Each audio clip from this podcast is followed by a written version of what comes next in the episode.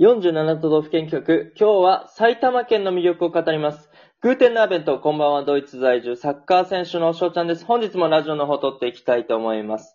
今回も47都道府県企画ということで、その地に住んでいる方、また出身者の方と翔ちゃんがコラボして魅力を広めていこうという企画になっております。今日は埼玉県の魅力を語るということで、この方に来ていただきました。どうぞグーテンナーベンツ、キャラモンです。よろしくお願いします。よろしくお願いしますあ、どうぞお願いします。ということで、埼玉県代表、えー、キャラモンが来てくれました。ありがとうございます。はいこちらこそありがとうございます。はい、まあ、あのーまあ、お時間もね、もう限られてるので、早速、ちょっと埼玉県の魅力をキャラモンに聞こうと思うんですけども、おどんなのがあるんでしょうかえっとですね、埼玉県は、はい。えっとね、私も、あの、最近知ったんですけど、なんと、し市の数が日本一なんですよ。知ってましたか、え、市の数はいねはいはそう、し市の数がなんと日本一ではい40あるそうなんですよ。い。40? そう。で、おー2位がはい愛知の38で、はいはいは3位が千葉の37。い。へー。そ、そう、私も意外とそう。そういうところで日本一を取ってたんですね。そうなんですよ。ダサい玉とよく言われてますが、いやいや、もうそんな遠い昔の話ですよ、そんなの。はい。そうか、そうそう、そうなんですね。で、今回私は、えっと、なんだろう、どっちかというと私は埼玉の南部の方に、うん。えっと、それこそ生まれてからずっと今も住んでいるんですね。はい。なので、そっちの方をちょっと、あの、紹介できたらなと思ってます。はい。で、南部の中でも特にあの、テレビとかでよく多分皆さん目にする観光のとかうん旅ドラマとか、あうん旅番組とかで見ると思うんですけど、川越はいはいはいはい、はについい。て川越。ははい。あの、お話できたらなと思いますので、よろしくお願いします。い。よろしくお願いします。いいですね、川越の話。いいね。そうですはい。川越。川越ってうん。来たことは、川越は、い埼玉にある埼玉はありますよ。なんかあの、サッカーの試合とかで行ってたら、うん。行ってると思いますけど、そう、 そう。ちょっとごめん、一瞬離れちゃうけど、サッカーといえば、サッカー専用の競技スタジアムがあるんですよ。わかりますかサイスタ、埼玉スタジアそム。うそう。そう、それも埼玉にあるうし、ん。うあと首都圏有数のアリーナとして、埼玉スーパーアリーナもあるん。んですよ。ね、ありますね。そうなんですよ。 結構あるんですよ。うんうん。で、私はそう、あの、一番身近な観光地として、私の中では川越がやっぱあって、うん。あの、今日ここで話させてもらうんですけど、はい。川越って、よく小江戸川越って言われるんですよ。なんかね、聞いたことありますよね、その、そう小江戸っていうのは。はい。そう。で、なんで小江戸って言うんだろうって、私もあの、このコラボを機にね、ちょっと調べたんですけど、はい。なんと、江戸時代に、あの、徳川将軍はい。や、あの、江戸との関わりがすごい深かったみたいなんですね、ほう埼ほ玉うって。ほで、それこそあの、あの、初代の家康や、う。うん。あの、二代目将軍の秀忠とかが、はい。川越に鷹狩りに来たりしてたそうなんですよ。ほう。そうで、あの、江戸と川越って、あの、新河岸川っていう川が、まあ今もあるんですけど、はい。あの、その船による、あ、なんて言うんだろう、運び、はいはい。船運っていうんですか、はい。によって物資とかだけではなくて、江戸の文化とか、学問とか芸能、あの、うん。芸能っていうのかな。要するにま、舞妓さんとかそういうのじゃないかなと思うんですけど、そういうのも入ってきて、より江戸との関わりが深くなり、うん。そう、そこから小江戸川越って。はいうみたいですの流通してったわけだ。まあ、川があったことによって。そうなんです。で、あの、江戸城から、はいあのー来たあの、三代将軍家光はいとか、はい春日の坪根はい。のゆかりの地でもある北院も川越に実はあるんですよ。はいはいはいはい。で、川越城とかもあったりして、本当になんか江戸とのつながりが、そう、おいうのを知ると、うん。ああ、そうなんだって思うところがいっぱいあるんですね。はい、はい、はい。はい。そうなんです。で、なんだろう。その中の、あの、川越の観光地の一つとして、はい。あの、まあ、川越の街並みももちろん、あの、昔の、なんて言うんでしょう。蔵造りの街並みが残ってるんですね。ははい。で、あの、城下町の面影を残す、あの、建造物が結構今も残っていてい。、はい、はい、そのはい。中の一つに、時の鐘っていうのがあるんですよ。時の鐘。はい。はい。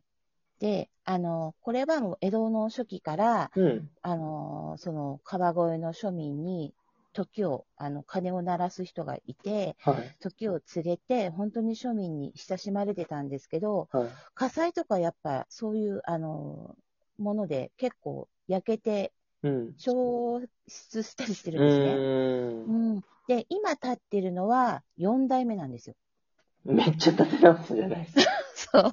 でもそれくらい立てす立て直すぐらい、うん。今も人々に親しまれてる建造物の一つなんですねそっ。か。そっかあーそうなんです。で、今4代目のが、明治26年に、ほーはい。はあいの、はい。川越大火っていうのが起きたそうなんですね。大火事が。ほうで、その時に町の3分の1が、それこそあの、焼け野原になってあの、失われたんですけど、うんうん時を告げる、その、今まで庶民に親しまれてた欠かせない時計台っていうのを、うん。あの、それこそ、その、なんて言うんだろう。商人たちが、川越の商人たちが自分たちのお店とかうん。家とかを建て直すことよりも先に、おいーち早く建て直したぐらい、庶民に愛されてる。なるほど。ですもうなくてはならないものやったんですね。そう。で、今はですね、あの、4回、1日4回うん。時を教えてくれるんですおうね。おうおう朝の6時とはい。お昼、はい。あと、おやつの時間ですね。3時。はいはいはい。夕方の6時の4回、今もね、あのー今は機械ではい。鳴らす感じになっちゃったんですけど、はい。時をね、あのー知らせてくれるのでね、もし川越に行った際は、この時間に合わせてね、ちょっと時の鐘、 見てもらえると。なるほど、なるほど。もう時計いらないな。ああ、もう太陽の位置とか、あ、なんとなく何時やなとか。そわう、かるそかものだしから、うん蔵造りの街並みとその昔ながらの、まあ音は多少変わっちゃってるとうん。思うんですけどね、ちょっとはい、タイムスリップした気分で聞いてもらえたらいいのかなって思います。はい。あの、一個質問なんですけど、それ、はいはい。昔は、あの、誰かが鳴らしてたってことですかえっとね、昔はそう、いたんですよ、そういう人が。あ、もう、それ仕事なのかなそう、仕事、うんとね、なんていう人だったっけな。ちょっと待ってね。 いたの、鳴らす人が。へえ、今そうはなんだあ。とね、ちょっと待ってね。ちょっと待って昔は金付き、そう、金付きで、うん。なんとね、ちょっと待ってね。あれ今ね、調べてくれてますそう、とかにらかくね。いたの。はいはいはい。で、木造3階の櫓。へえ。で、高さは16メートルなんですはあはよ。あはあはそう。で、平成8年になんと、環境省のあ。はい。残したい日本のはい。音風景ほう100。選に選ばれてるそうです。ほう。それを私は、それここで知ってびっくりしたんですけど音風景なんてあるんですね。だから多分、その、街並みと、うん。その音の、あれがなんだろう、タイムスリップしたというか、なる情ほ緒ど、あなるふれほるど、。うん思い出させてくれるようなね。じゃないかなって思うんですけど、ええそうなんです。ぜひぜひ、翔ちゃんも行ってみてくださいい。やー、本当にもう、まずは日本に帰らないといけないところでござそういますだけどね、そこからだね。ら。はい。うんあとはですね、まあ、その近くに、うんあの、お菓子横丁っていうのもあるんですよ。はい、はい、はい。そうやっぱりそういう、あの、古き良き昔の蔵、あのーなんだっけ、街並みです。うん。寺のそう、ま、そう街並みをこうちょっと脇に入っていくと、うん。お菓子横丁っていうのがあって、うん。あの、昔の駄菓子とか、うん。うん、いろんな、なんだろう、本当に、懐かしい味。あ、懐か昔こしいよねれちっちゃい時食べたなっていうような、飴玉とか、ああ。それこそあの、100円持って駄菓子屋さんにはい。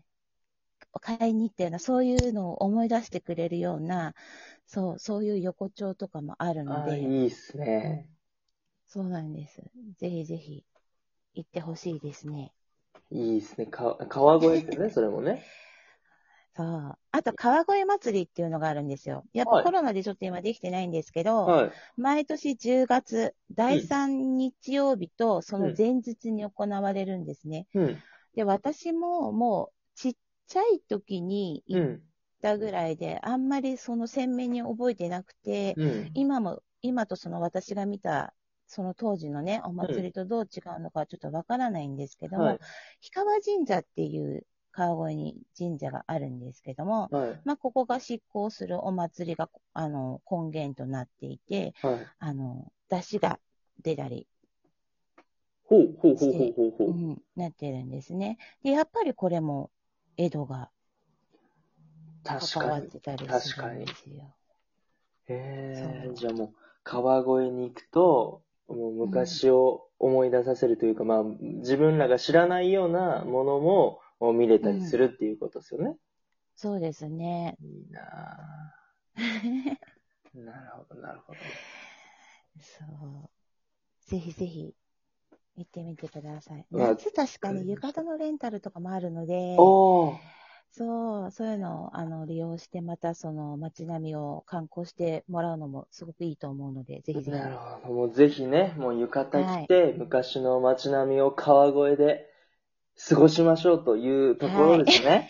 えー今回、えー埼玉県、まあ、川越の魅力を教えてくださって、えーキャラもありがとうございました。ありがとうございました。